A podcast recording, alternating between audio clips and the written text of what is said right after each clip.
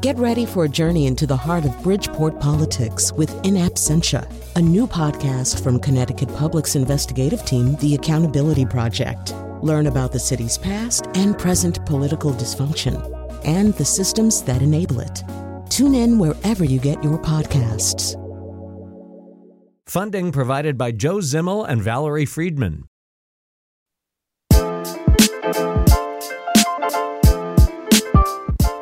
Course, that is the music of reading books. I don't really know that that's true, but um, doesn't really sound like the music of reading books, but maybe it is anyway. We're talking about novels today. Let me just once again kind of uh, set the scene for you or, or establish the history for you. So, there's this online publication that we like very much called the Morning News, and every year they do this thing called the Tournament of Books. It has as its symbol a rooster. Um, and what they do is they take 16 pieces of literary fiction, although I guess a little bit more now because there are, there's a play-in round or something, but so maybe 17 or 18 works of literary fiction from the previous year, and they set them up on a, what looks like a NCAA bracket, and then they have them contend with one another for supremacy. And it's, you know, obviously all kind of ridiculous and not to be taken all that seriously. Uh, so it's exactly the kind of thing that we enjoy. Uh, and so we started doing it sort of with them. But we discovered a few things. One of them is that 16 books or more is just a lot for anybody to try to read. And we even sort of thought that in terms of keeping you, the audience, involved, maybe with enough warning, you could read one or two or three or four of four books. But four books is a lot, so you know we so we scaled it down. We're doing our own version of it. And and I also felt that. Well, we'll get to that. Um, let me tell you first of all, who's here? Who's here is always who's here when we do this. Rand Richards Cooper, uh, a novelist, essayist, essayist, and critic. Uh, Alex Dubin, a writer who frequently complains that this show spends too much time on television and not on books. That's like your whole biography on the show now. Yeah. That has become my biography. It's his identity. Right.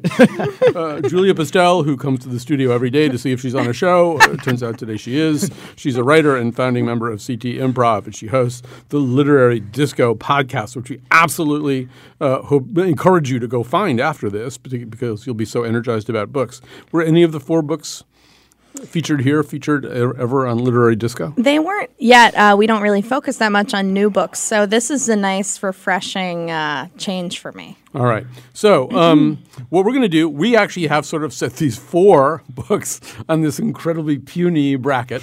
Um, and uh, so it's going to be obviously a pulse pounding excitement here to oh see God. which one. Yeah, we, have yeah. To, we are having yeah. a final four. We're having a final four without all the messy precursors. Um, so, uh, we're going to begin uh, with Michael Chabon's Moonglow versus Colson Whitehead's uh, The Underground Railroad. Is it the Underground Railroad or Underground Railroad? Oh, it is the, the Underground. I, I, I asked this because uh, if you look at the, um, the, the actual tournament that's run by the Morning News, um, they're very the friendly books that begin with the, like mm. the road, the accidental, the brief wondrous life of Oscar Wilde. There's a lot of the, so it's good to have a the. There's only two the books in our final four draw here. So uh, we're going to be talking about uh, Moonglow and, and, Underground Railroad. They will be fiercely competing against one another uh, in this conversation. Uh, blood will be drawn. And um, and then we'll sort of move one of them into the final round. So um, we'll start with hope, am I saying it right? You, Rand, you would know this. Do you say Michael Chabon? Chabon. Chabon. Chabon. Michael Chabon. See, that's like a basic thing I could have gotten right. Um, and let's actually hear a little bit. I think we're going to hear the beginning of the audio book of Moonglow. This is how I heard the story. When Alger Hiss got out of prison, he had a hard time finding a job. He was a graduate of Harvard Law School had clerked for Oliver Wendell Holmes, and helped charter the United Nations. Yet he was also a convicted perjurer and notorious as a tool of international communism. He had published a memoir, but it was dull stuff, and no one wanted to read it. His wife had left him. He was broke and hopeless. In the end, one of his remaining friends took pity on the bastard and pulled a string. Hiss was hired by a New York firm that manufactured and sold a kind of fancy barrette made from loops of piano wire. Feather Combs Incorporated had gotten off to a good start, but had come under attack from a bigger competitor that copied its designs, infringed on its trademarks, and undercut its pricing. Sales had dwindled. Payroll was tight. In order to make room for Hiss, somebody had to be let go. In an account of my grandfather's arrest in the Daily News for May 25, 1957, he is described by an unnamed co-worker as the quiet type. To his fellow salesman at Feathercombs, he was a Homburg on the coat rack in the corner. All right, so um, that's the beginning of the novel. You're introduced to uh, Michael Chabon's uh, grandfather. Uh, he is going to be, or he, you're introduced to somebody's grandfather. And Rand, maybe we can just begin there. One of the things that makes this book either interesting or problematic, depending on how you feel about it, is it is just sitting on a knife's edge somehow between fiction and memoir. Can you say a little bit more about that?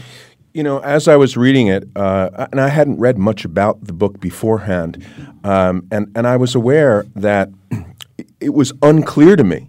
You know, I'm halfway through the book, and it was unclear to me whether I was reading a novel or a memoir.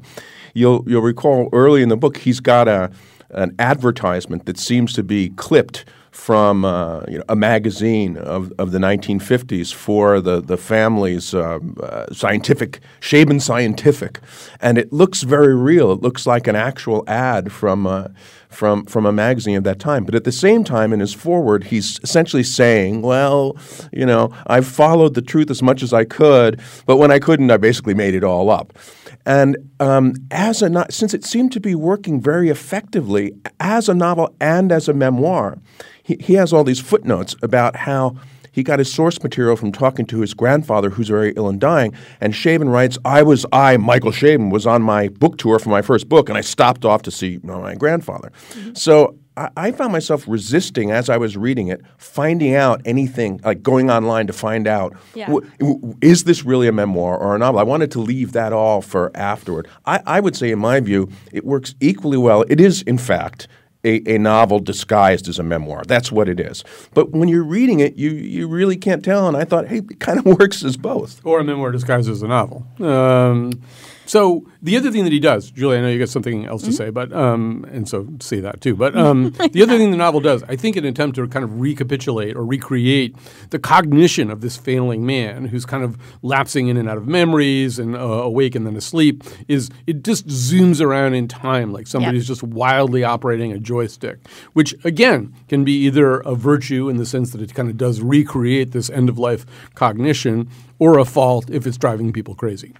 Well, yeah, I mean, it this is well, what I was going to say earlier is that, you know, in the last 15 or 20 years, a lot of memoirists have come heavily under fire for taking too many literary literary liberties with the way they tell their stories. So I really like this trend of like everybody saying this is a novel, but they're drawing from so much source material from their life that we're still getting the weird details of life, of real life. And there's details in this novel and perspectives that are just they just glow. I mean, not to hit too far back on the on the title there, but um, th- it just you feel this has to be real, or if it isn't real, it's so close to life that he's done an incredible job imagining it. But yeah, I mean, it has that great memoirist perspective of jumping around in time and getting a sense of perspective and meaning from those jumps rather than telling a straight line novelistic story.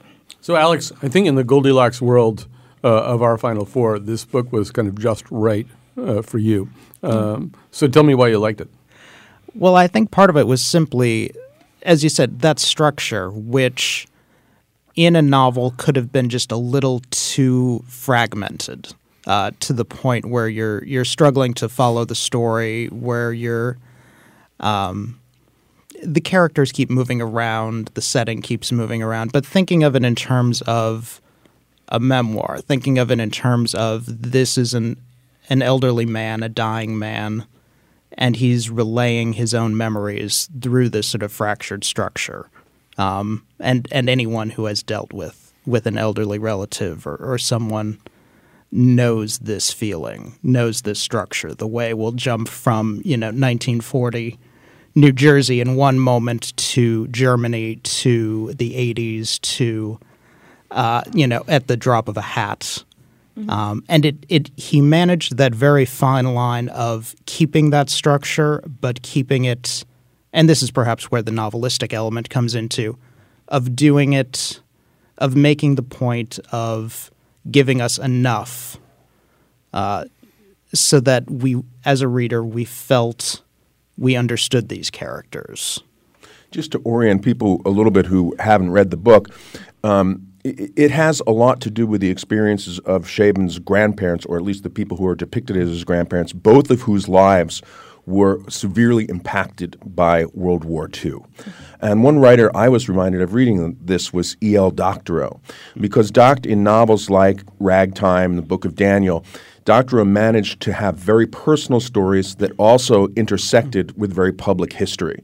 And, uh, and, and that was part of Chabon's goal in, in writing this book, was to write what was, on one hand, a very personal family memoir, but you have characters wandering through this, this narrative uh, Woody, Woody Guthrie, Wild Bill Donovan, and the lives of his family members intersect uh, haphazardly but very interestingly with, uh, with, with public figures. So it's very much about the way in which that colossal force of World War II as a world historical event scuttled, reshuffled, and changed people's lives. That's been a huge theme that a lot of writers have handled very profitably, mm-hmm. and, and Chabon returns to it, to it here and the way it impacted his family. So you guys are all voracious readers and literati, um, and so I'm going to uh, bring up something you know from the rest of us, uh, which is – and I've discovered, Julie, I'm not alone about this. So my absolutely favorite Michael Chabon novel was the one I didn't have to read. Uh, it was um, it was the Yiddish Policemen's Union, which I listened to as an audiobook with no less than Peter Riegert uh, narrating it, and it was really terrific, and I loved it. And and there's a lot of other Michael Chabon books that I've started and never finished, and I I know a bunch of other people who started Michael Chabon books and never finished it. And I did find around page 280 of this that my gears were grinding a little bit. I couldn't mm-hmm. really figure out exactly what was happening, whether it was this constant uh, zipping around in time uh, or or, or maybe the refusal of the book, in my opinion, to pick a theme. You know that it's sort of about a whole bunch of. It's about the exploration of space, and it's about this rather peculiar love story between the grandparents, and it's about dying and memory. And I, I was sort of like, what? Did, I don't know whether there's that, or just maybe I have a lot of trouble reading the way he writes prose. I don't know. Yeah, I mean, I think that makes total sense. I've read two other of his books. I read Cavalier and Clay and The Final Solution, which is really short and a Sherlock Holmesian. Uh, take on World War II. And the way that I, when I was reading this book, I felt like, oh, yeah, you know, he's not writing this book alone. Of course, it stands alone, but he is dedicating his life to this exploration of these fine details of the second half of the 21st century. I mean, all of his books tackle the themes aren't just in this book they're throughout his work. So um, what it means to be jewish how world war ii has rippled through throughout our, our lives now as rand brought up. And this is just a piece in a larger puzzle of his thinking and his work. But he's a very intellectual writer. He's a writer's writer and the details can absolutely weigh you down and for some people slow you down. So this is a book that i would say you've got to be in the mood for you know, just digging in, digging in and letting it kind of bury you under its its weirdness and its prose. I feel validated as a pinhead. You're not a pinhead. You know, um, Rand, another writer that you compared this to is was Roth, and this does. I don't know. It reminds me of American Pastoral in a way that I really can't exactly pin down, but it's sort of once again uh, maybe because it does explore themes of Jewishness and personal history and history all at once. You know, I thought of this. Uh, it's not really Roth light. It's sort of Roth soft. There are there are certain lines that have a, a mordantly ironic bite to them. He discusses the, the, the lifelong strivings of a ne'er do well uncle, Uncle Ray, who at one point opens a, a, a bar that is doomed to failure, and he writes in concept, the undertaking, that is this bar, combined elements of pipe dream, tax dodge, money laundering scheme, and irretrievable mistake. The, the book is full of, of great zingy one liners like that that often have a nice bite into human foibles and failings. But at other times, he's capable of a very affectionate and poignant and even elegiac take on, on, on love um, on the passage of time, and he's nowhere near as tough as Roth. That's why I think of this as as as Roth uh, soft, but he has he has some of the same virtues. It's also, um, and there's a little bit of this in Roth, a hymn to this. This book is a kind of hymn to oddballs, mm-hmm. and there's a there's a there's a real romance, not least of the grandfather, but um, you know, like his grandfather's war buddy, who's uh, Augenbaugh, who is writing, who's writing all the time as they're going through the sort of D-Day and the and the, and the devastation of war. He's 200 pages into the writing of an analytical biography of Auguste Kekulé. I didn't even know. I have no idea who Auguste Kekulé is. So there's this oddball small thing. There's a sort of urban tracking that's that's Roth like, but uh, he's more easygoing. I've got another zinger that I starred because I just thought it was so good. Uh, she was always threatening rain. He had always been born with an umbrella in his hand, describing right. the grandparents. And that line is so beautiful and perfect, but it's surrounded by these thickets of detail and weirdness and words. Well, he quotes the grandfather saying, I'm giving you this story. It's all mishmash you're going to take it, and then I want you to put it straight. Don't do it all mixed up yeah. like I'm doing. And then use those fancy metaphors of yours. and, and and he does. He has a way with a fancy metaphor. I like it. Yeah. The, the, I mean, we do, uh, Alex, fall in love with his grandfather to a certain degree. He's a very frustrating man and a frustrated man. A man, in some ways, kind of caught in a peculiar middle ground of the education and class system. He's probably smarter than most of the jobs uh, that he wound up having and more visionary. And, and he's also kind of an action hero. And, and towards the end, um, towards the end chronologically of his life, one of the things we see him doing, and this also is just an example of, of Chabon's gift for the comic, is um, hunt, hunting an alligator that's eating the pets uh, supposedly uh, in this elderly housing project in which he finds himself. It it should be noted just how funny this book is. I'm not sure we've conveyed just how hilarious this book could be. Um, there were there were so many points where I just started laughing out loud. Um, but I, I, think I mean I think Rand you sort of hit on on this book sort of the themes of, of what makes it work, and I think a lot of those themes are sort of there throughout his career. I mean he's always he's always very much been interested in in World War II, but also in multi generational stories, in the way that war and trauma play out, and not in this this cold hard way, but in this. He is humorous. He is mm-hmm. kind of elegiac about it. He he's not he sees life sort of in comedic terms, but he also doesn't pull any punches. All right, we have we have to move. Uh, we we'll if we don't well, break. say one thing yeah. about your comment. I agree with you. The book the book peters out mm-hmm. in in trying to grab something that's central. I think and I won't give this away, but ultimately it's the revelation of the grandmother. What lies mm. behind, what suffering lies behind a, a, lifetime of, of, strange behavior. And that's revelatory in a way that brings the personal and the historical together in the book. Right. So that's um, Moonglow, and if you read it, you can you know, join other people who've read it in making skinless horse jokes. But if we make them now, you won't. You won't get any skinless horse, horse jokes. But um, all right. So uh, in our bracket, um, uh, Moonglow is unfortunate enough to come up against what's probably the it book of the year. I don't know if, there, if there's any book that's been more widely acclaimed and is more likely to be very shortlisted for uh, major uh, literary awards that don't involve brackets, uh, and that's Colson Whitehead's The Underground Railroad. Uh, let's just hear a, a little piece of that. Also, again, I think we'll probably be hearing the beginning. The first time Caesar approached Cora about running north, she said no. This was her grandmother talking. Cora's grandmother had never seen the ocean before that bright afternoon in the port of Ouidah, and the water dazzled after her time in the fort's dungeon. The dungeon stored them until the ships arrived. Dahomean raiders kidnapped the men first, then returned to her village the next moon for the women and children, marching them in chains to the sea, two by two.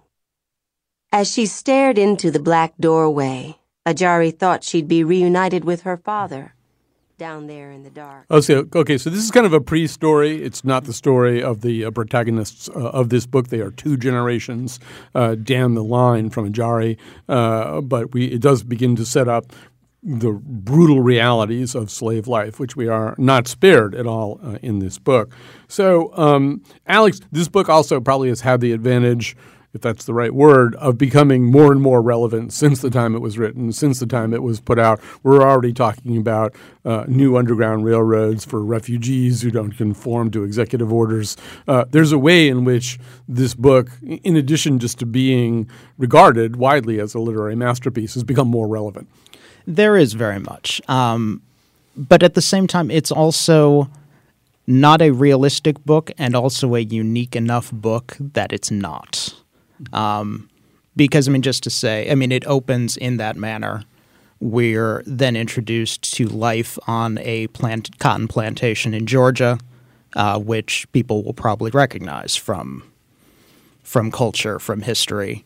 Um, it is brutal. Whitehead never without being gratuitous, Whitehead never shies away from the brutality of this.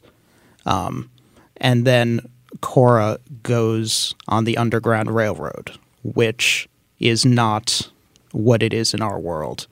It is instead she get they go to a barn, there is a trap door, and then they walk down a set of stairs where there are railroad tracks. And they get on a train. Right. Um, and what follows is uh, what a friend of mine described as a Gulliver's Travels like experience of America, which of course I had to look up because I'm one of those people who has never actually read Gulliver's Travels and only knows it from cartoons. um, well, I have so many responses to that, but I think I'll just probably just move on. Um, so I don't know, Ray. Just give me your overall reaction to this book. Uh, I admire this book a great deal, and I also found it very hard to put down. Mm-hmm. I read this book essentially at an extended single sitting, and and the one comment I had is that it's it's strange that a, a book that deals with such hard human realities should should be or could be this easy to read. Um, partly the reason it's easy to read is it's artfully constructed to sort of keep the drama of her escape going. There actually are a lot of sort of page turning chapter endings where you want to find out what happens next. What interests me perhaps most about it is that the novel is explicitly prophetic and didactic. And he has a habit of using his, his characters to ventriloquize um, judgments, harshly, uh, c- coldly indignant judgments about race. And, uh, and for instance, the, the, the, character of the slave catcher Ridgway, he's, he's used as a kind of stand in for a sort of racist imperialist nihilism. Um, and uh, you know, here was the, the true great spirit, the divine thread connecting all human endeavor. If you can keep it, it's yours, your property, slave or continent, the American imperative. I, I was struck by how a novel that is in some ways this didactic could be sort of this smoothly engaging. He's very, very skillful in the way he builds a novel around a set of, in, of indignant judgments about American history, and yet gives you a very involving human story with a lot of well rounded, sympathetic characters at the same time. I, I admire That's not easy to do. You know, um, I just did the same thing I did to you last time. You're That's just drawing breath to say this thing. No, you say what you want to say. I, I love this book. Um, and I think, you know, Colin, you'd raised this question in our pre discussions uh, on this. And I think this is the big question is why, why make the railroad literal? Um, and what I love about this book, especially as we chug towards the end, is as it's described to her – it's like you get on the tracks, you wait, and then you get on whatever train passes by, and it sort of passively takes you wherever it's going. You don't have a lot of choices. You're on one track, even though there may be different cars over time. And this is about one character moving forward even when every other character falls away. I mean, there's there's a number of dangling threads left where you think, oh, is this character going to come back? Are we going to run into these people that she's looking for? But it's really about her solo journey moving forward, um, really up until the very, very, very last sentence. Um, and and that's why I think the railroad metaphor works so well. I mean, if we think of a person moving through America on foot, um, they have a lot of choices, they have a lot of uh, places to go, but this really is so clear in its idea that forward, forward is the only way um, to freedom. Um, so, Alex, you know, at the beginning of your remarks, you said that this was it begins as a kind of slave narrative that we're familiar with, that we've seen before, and by which you mean more Twelve Years a Slave than than Gone with the Wind. Uh, and but I think one thing that this thing did, maybe I haven't read enough of this kind of book, but um, one thing that this, this thing did at the beginning that I've just never seen before is really talk about the way slavery created a tremendous level of inhumanity uh, towards one another among slaves. Uh, I, you know, the, I mean, the, the the first world that you really encounter in this book is a world in which slaves are pitted against each other for s- tiny little plots of land, and and s- in which slaves rape other slaves. Uh, and I I just hadn't I hadn't read that story before. It it was so obviously tinctured with the idea of when you put people in such horrible situations uh, where there's a sort of a zero sum game, but almost nothing in that sum. Um, you know, they become horrible, uh, and so so many of the slaves were horrible. I don't think I'd seen that story before. No, that's that's not a story that's told a lot. I mean, in part because, and I I think this goes back to to what we were saying. This is in some ways a very brutal book. Um, well, okay, so we are going to try to have to try to pick a winner right here. Um, I just also want to quickly observe it's such a weird year because there was another book called Underground Airlines, which is also not is a story of this kind, which I loved, um, it- but not at all a literal or historical retelling of the real Underground Railroad. So such a strange thing. All right, so there's three of you. That means we can obviously come. You can obviously come to judgments. So, Julia, what are you bringing into the next round? Oh boy, I gotta go with Underground Railroad. I think it's especially if we're thinking about people who read one or two books a year. If I'm gonna recommend one over of these two, I would recommend this one. All right, Alex. Underground Railroad. Oh, I thought you were going to go Moonglow. And I, I have to. I, I have to go Underground Railroad uh, for reasons. Well, we can go on about that at length in the last Right. round. But Colin, it's a great moment in Underground Railroad. Remember when she has escaped and she is briefly employed in a museum? Yes, we have where to. where she plays in a living tableau, Mm-hmm. essentially to show white audiences scenes of African life in the passage, and it's all cleaned up. Mm-hmm. And uh, I, I'm very struck by how Whitehead is able again and again to do allegorical things in the context of a, of a realistically convincing narrative. Th- this book has its eye on today. That scene is clearly about the, the action of cleaning up our own history for white consumption. Mm-hmm. And he, he, he scores these points again and again and again. That, that said, the fact that you guys have both voted for and now uh, pushed this novel through, I'm now happy to vote for Moonglow. Um, uh, I, I, I admire both books. Chabon, for me, is one of those writers. He can just do whatever he wants to, and, and sentence after sentence, he gives me something that I love. So I'll, I'll, I'll vote for Moonglow. All right, two to one. Uh, the Underground Railroad is into the finals. Tremendous cheering for the bleachers. Ding, ding, we'll ding, take a ding. break and we'll come back after this.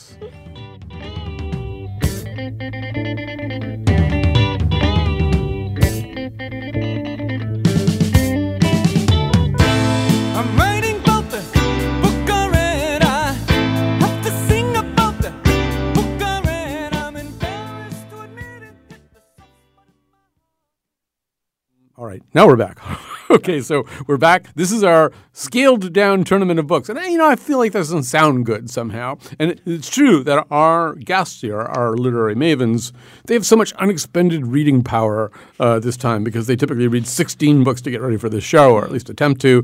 Uh, but Rand Richards Cooper, a novelist and essayist and critic, Alex Dubin, a writer who frequently complains that this show spends too much time on television and not enough on books, and Julia Pistell, a writer and founding member of CT Improv and host of Literary Disco podcast.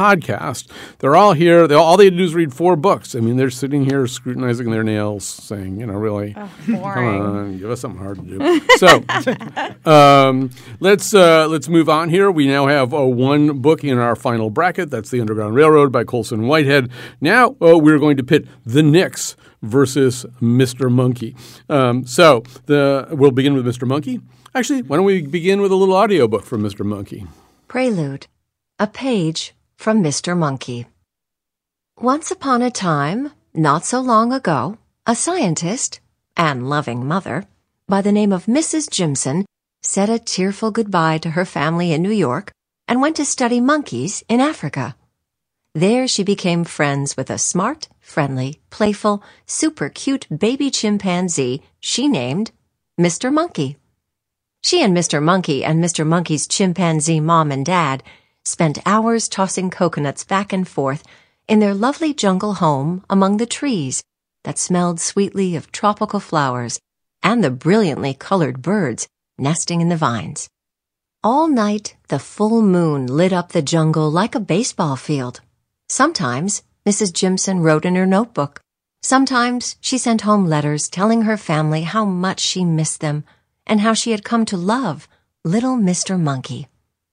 One night, evil hunters sneaked. Well, you know where that's going. Um, so this is the beginning of the book. It's kind of the origin story of Mr. Monkey. It doesn't really necessarily have all that much to do uh, with the story that unfolds. The story that unfolds is a story told from multiple points of view about, among other things, a children's musical uh, based on uh, the Mr. Monkey stories uh, and the person who is uh, playing the role uh, of the chimp's lawyer uh, and uh, and and lots of other things as well. I guess it's reasonable to say. Although I was sort of glad to have this at the beginning because you know it's obviously harks back to the Curious George stories, and the Curious George stories are now like if you read the original ones, they're really kind of colonialist and crypto racist and Yes. and very and there's the sense in which Curious George's origin story, in a very gleeful and happy way, is kind of the story that begins under the Underground Railroad too, of somebody you know ripped from the jungle and thrown on a boat, you know, by some you know weird colonialist guy in a yellow hat. What a tie!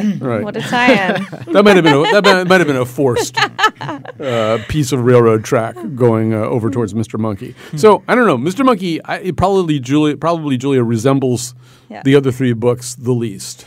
For sure. This is a satire, or I would say, at least it's a comic novel um, that deals with a bad children's production of essentially this Curious George story and all the various washed up or aspiring actors and stagehands within, um, as well as audience members, which I thought was a cool uh, turn.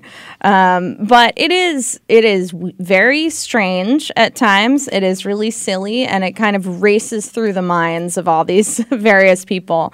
Um, beginning with this actress who you know could have been somebody and is now playing Mr. Monkey's lawyer uh, in this production. Um, yeah, so so that's the book in a nutshell. I mean. I enjoyed it, um, partially because I've spent some time in this world. Um, if you've ever done or seen I'm, bad try- I'm trying to remember what think what world this is that you're talking about. uh, what world I'm talking about is bad community theater. oh, okay. So that is, I mean, I've been a, a peripherally involved in productions like this, and due to that, I have some interest in like jerk child actors. And um, there's the one hilarious line where one of the actors is really happy that the production is closing, and she tries to only do productions that last like two weeks. Um, so those kind of things are are comic and funny, um, but it is essentially, uh, in the end, a pretty light novel compared to the other three that we have going on. I would just like to uh, clarify for the listeners that jerk child actors is not a spicy, slow cooking way of uh, preparing child. That's exactly what I meant. Oh, that's what you Delicious. did. Okay, delicious. They are good. All right. So, so um, you know, Rand, I think one reason that this book wound up in our group of four is because it's by Francine Prose, who I think a, a lot of people who esteem good writers therefore esteem. And and one of the things that you said as we were getting ready was, you know, any novel is basically spending time with a particular person.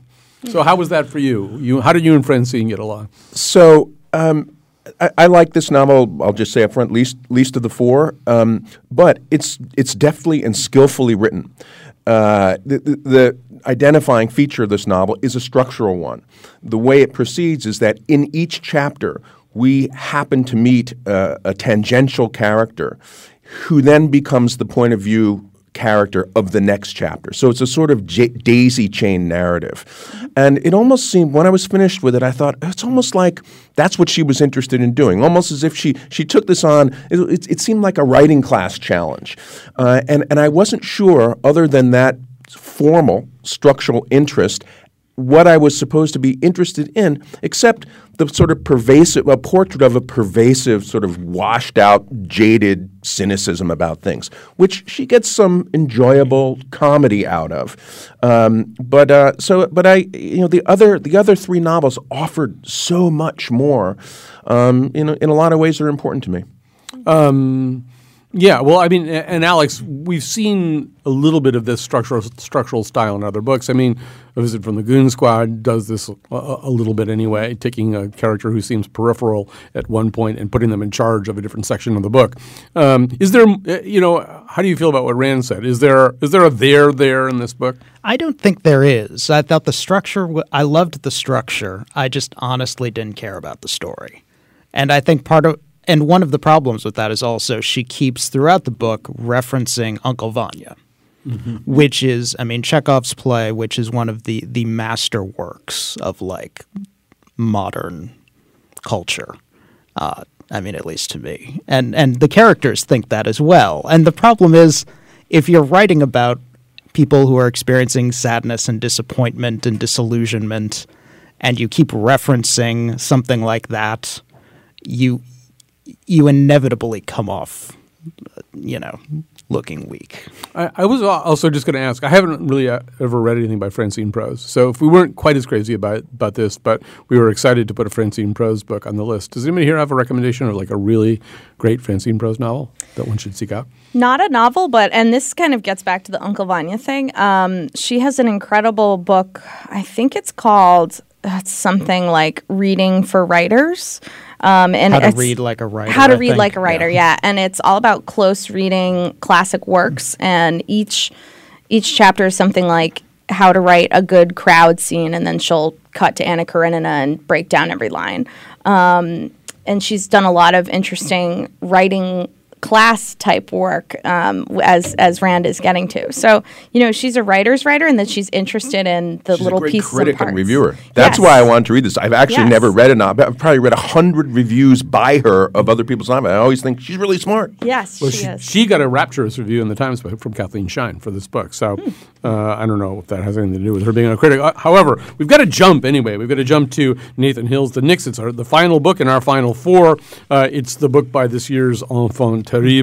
Uh, everybody else comes in with a lot of baggage and track record. Nathan Hill uh, does not with this story. Let's hear a little tiny bit from the beginning. If Samuel had known his mother was leaving, he might have paid more attention. He might have listened more carefully to her, observed her more closely, written certain crucial things down.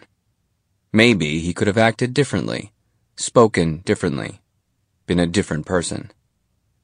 Maybe he could have been a child worth sticking around for. But Samuel did not know his mother was leaving.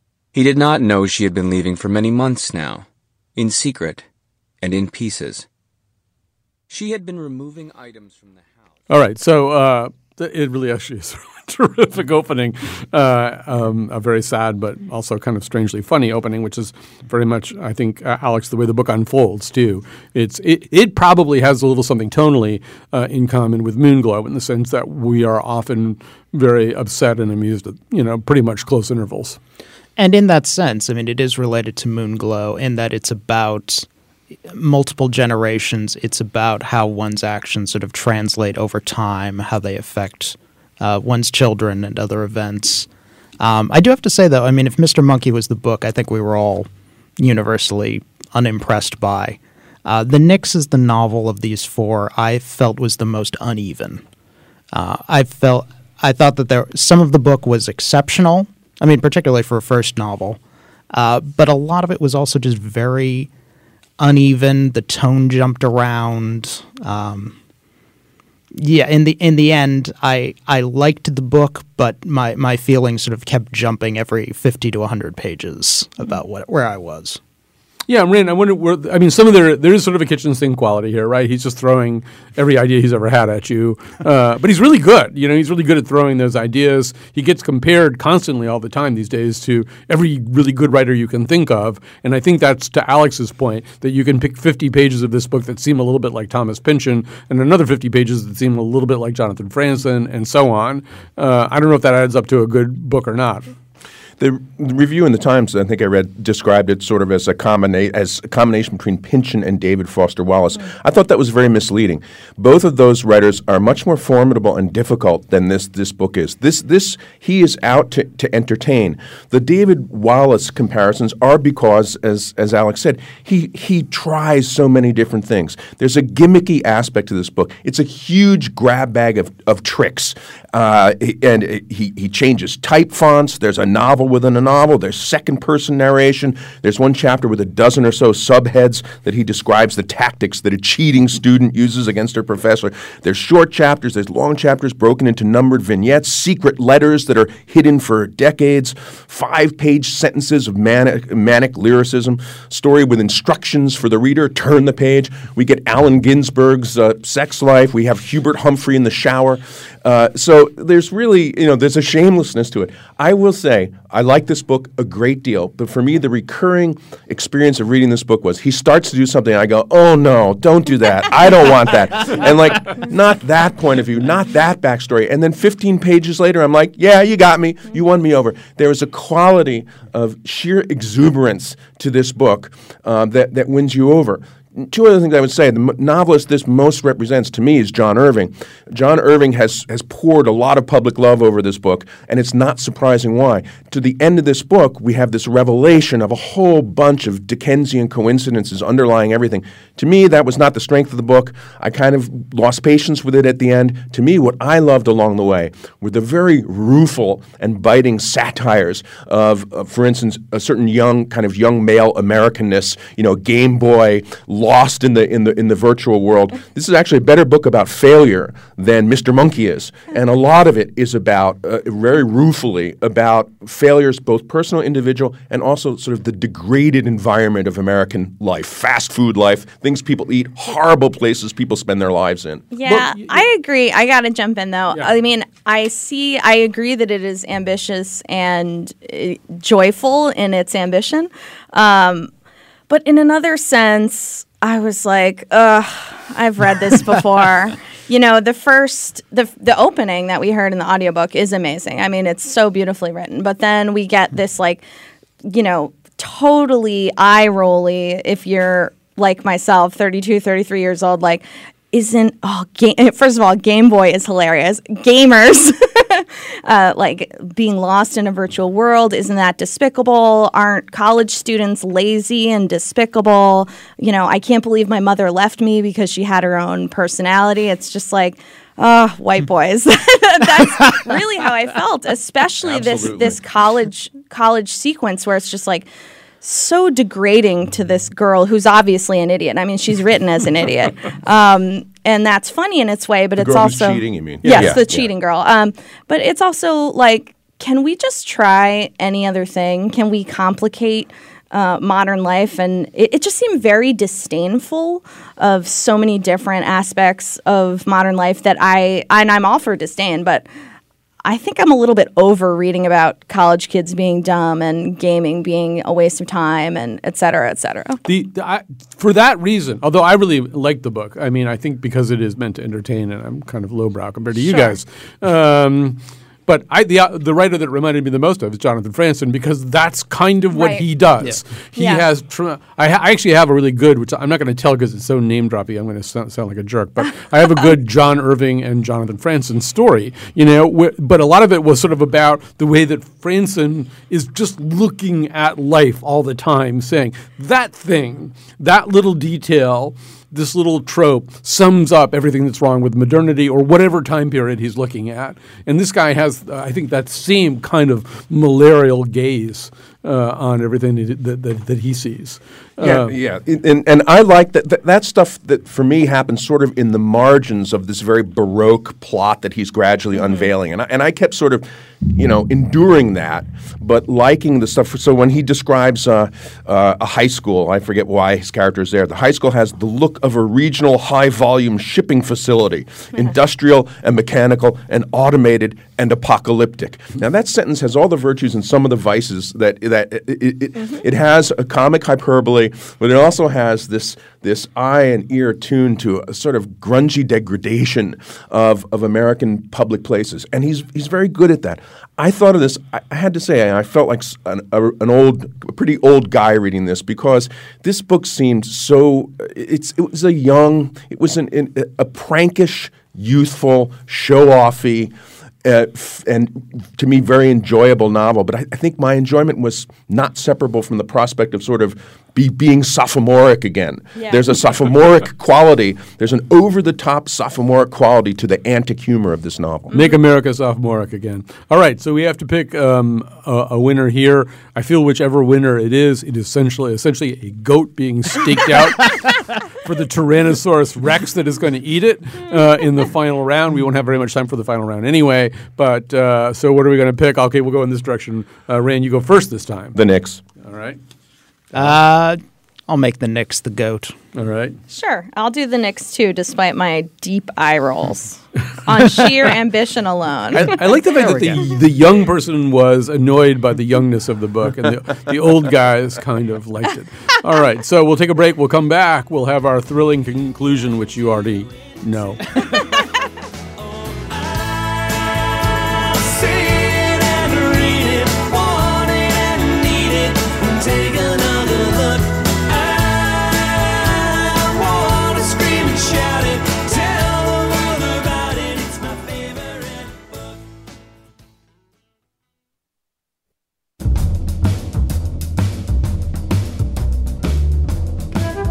Maybe I'm out on a limb here, but how surprised would you be if the man in the yellow hat turned out to be a white supremacist?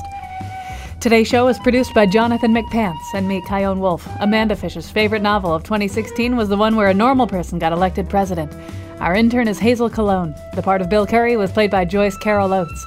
Subscribe to the Colin McEnroe Show podcast on iTunes or any other platform. I have no idea what's on tomorrow's show because we're recording this inside a space time vortex. And now, back to Colin. Yeah, I should say we're actually recording the show on March 21st. So if we fail to acknowledge things that have happened, like the you know the Martian invasion of March 26th, or you know Joyce Carol Oates' announcement that she's actually a man, or something like that, anything that happened after March 21st, we, we don't know about that. Uh, so sorry. So here we are in the final round. it feels so anticlimactic. I clearly rigged up this bracket the wrong way. There's something. There was some failure here, or maybe Colson Whitehead's uh, The Underground Railroad is, is really kind of the Tyrannosaurus Rex of the field. I should say that Michael Chabon's Moonglow in the tournament that we imitate here, uh, the tournament of books thing, it's already gone. I don't even didn't make it past the first round. Uh, so. Um, I don't know. I mean, is there, Rand? You're good at sort of.